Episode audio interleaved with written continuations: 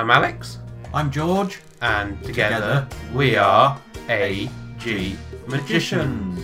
My voice broke there a little bit. That's because of your age. Is it? It, it, it Have I reached puberty? Well, maybe. You Finally. could be- You could, be reaching puberty, but you keep growing Yes. and growing And growing. and growing.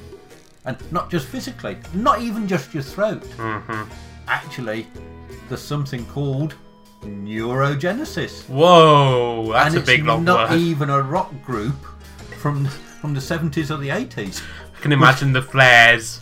and, and everything else. But that- no, neu- neurogenesis hmm sits alongside plasticity in the classroom of your brain. So this, in a weird introductory way, is what we're going to talk about for the next seven or eight hours. It does No, seem that way. It's not, no, it's not really seven or eight hours, but for those of you listening, it's only 5 Mm-hmm. No, actually, it's part of some of the research that has come out from looking at the science of magic.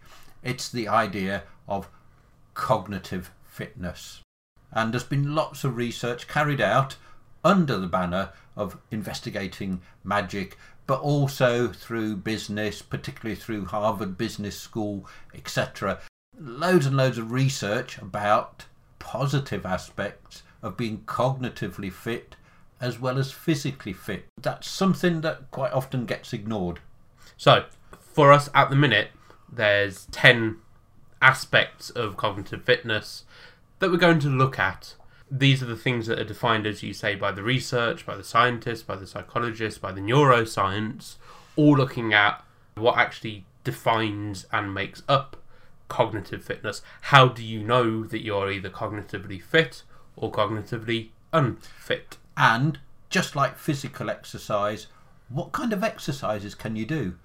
And this is really what led the researchers to magic because as a discipline, they found that actually it encompassed all of these different aspects. Before we go any further, shall we just list them? Yeah. So we have, in no particular order, mm-hmm. voted for by researchers worldwide in number one, no particular order, manual dexterity.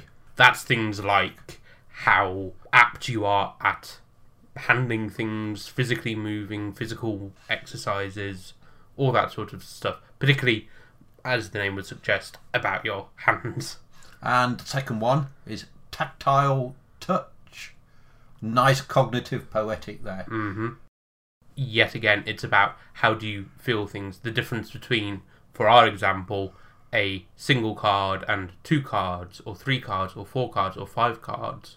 And then fine motor skills. Much the same again. They actually all fit into the same uh, category, which is physical vocabulary. Absolutely. It's about how you actually use your hands physically.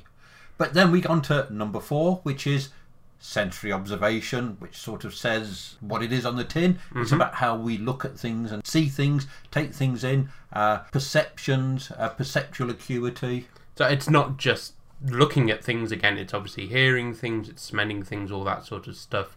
And this kind of goes back to what we were talking about last week with this searching out of novelty.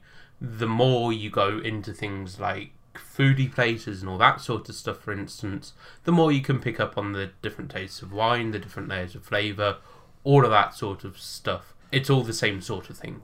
And then we have dual track thinking. And that's a big one for magicians because that's literally, if you've ever been gone for an interview, if you've ever presented anything, there's what you're actually doing on the outside, but you're also thinking on the inside, well, this is why I've got to do this, this is why I've got to do that. And it, it's these two tracks. I know, spoilers, everything you see a magician doing is not all as it appears. There's another track going on, and that's dual track thinking. And the sixth one, again, no particular order to this, it's just how they've been categorized, is memory. And memory's like really important. And I discovered the solution to having a really good memory. Oh god, here we go. What's your solution to having a really good memory? I don't know because I forgot it. Brilliant. Right, so that then brings us on to exercise in logic. And exercise in logic is all about jokes mm-hmm. and how things can have illogical conclusions. There's all things like humour. like we just said, you say one thing, but then what makes you laugh or not is something that's illogical, and you have to put these things together. So it's twisting the expectations. It is. So if I say to you, a giraffe has swallowed a toy jet, Why has a giraffe swallowed a toy jet? I don't know, but it's a right plane in the neck. And that's where the, the logic twists. I'm not going to let him do these anymore. I'll be perfectly or, or honest. any- anything. But you can see how the logic twists around Yes. and it does stuff. And of course, in magic, we twist the logic so much Mm-hmm. over and over and over again. So, what we'll do is we'll look at these, but we'll also look at how you exercise them. Yes. And the next one, number 89, no, number 8, is numeracy skills. Well, that's a good irony there, isn't it? It's, it's about how we actually deal with numbers.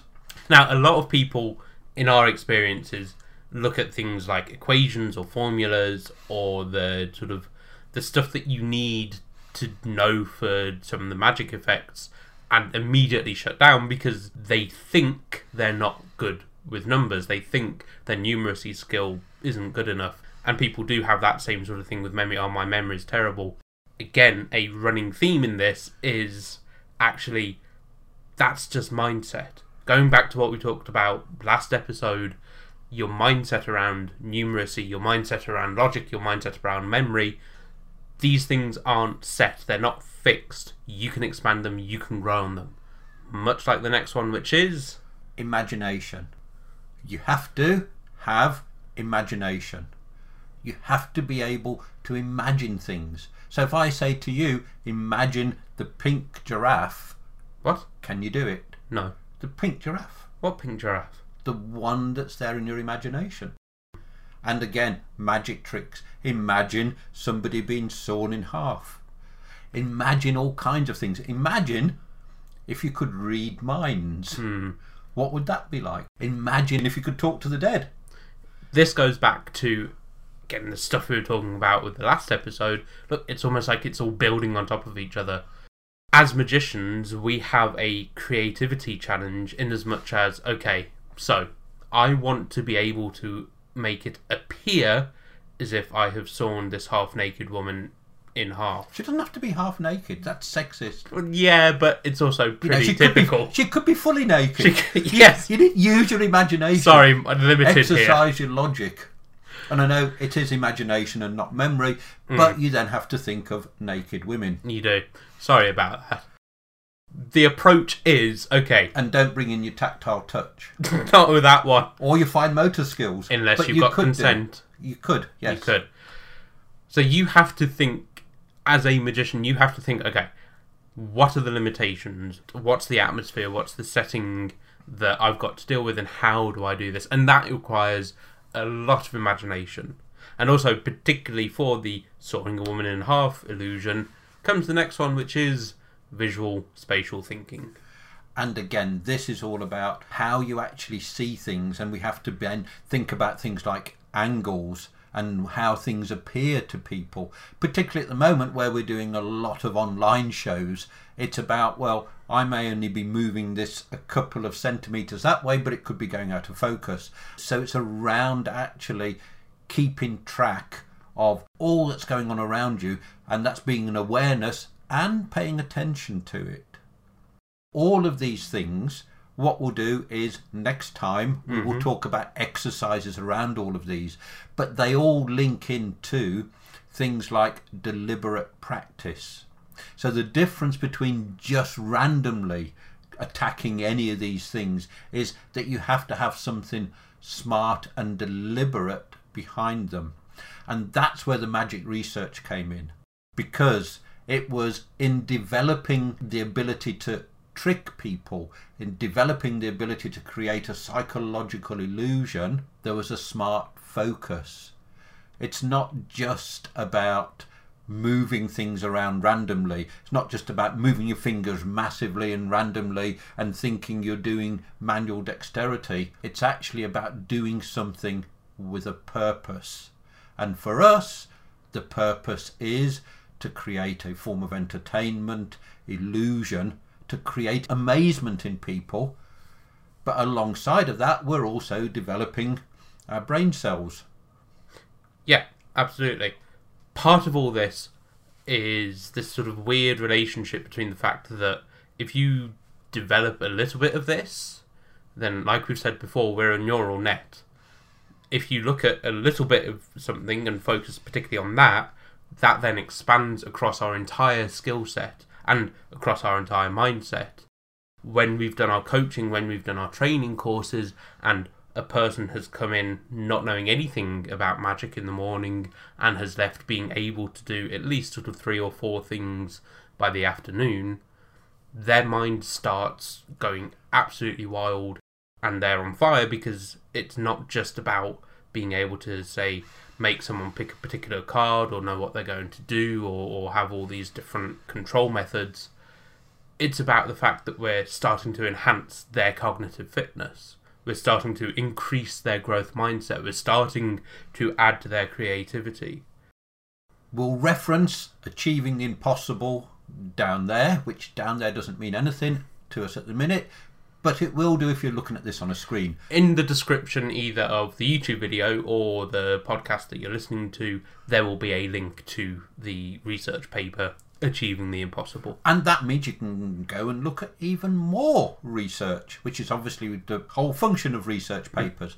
But the big thing is, is that actually by focusing on learning magic or learning something completely novel mm-hmm. that deliberately takes in all these different parts and will just very quickly go through them manual dexterity, tactile touch, fine motor skills, sensory observation, dual track thinking, memory, exercising logic, numeracy skills, imagination, and visual spatial thinking, all taken up in the process of learning how to do, say, for instance, a card trick, a psychological trick.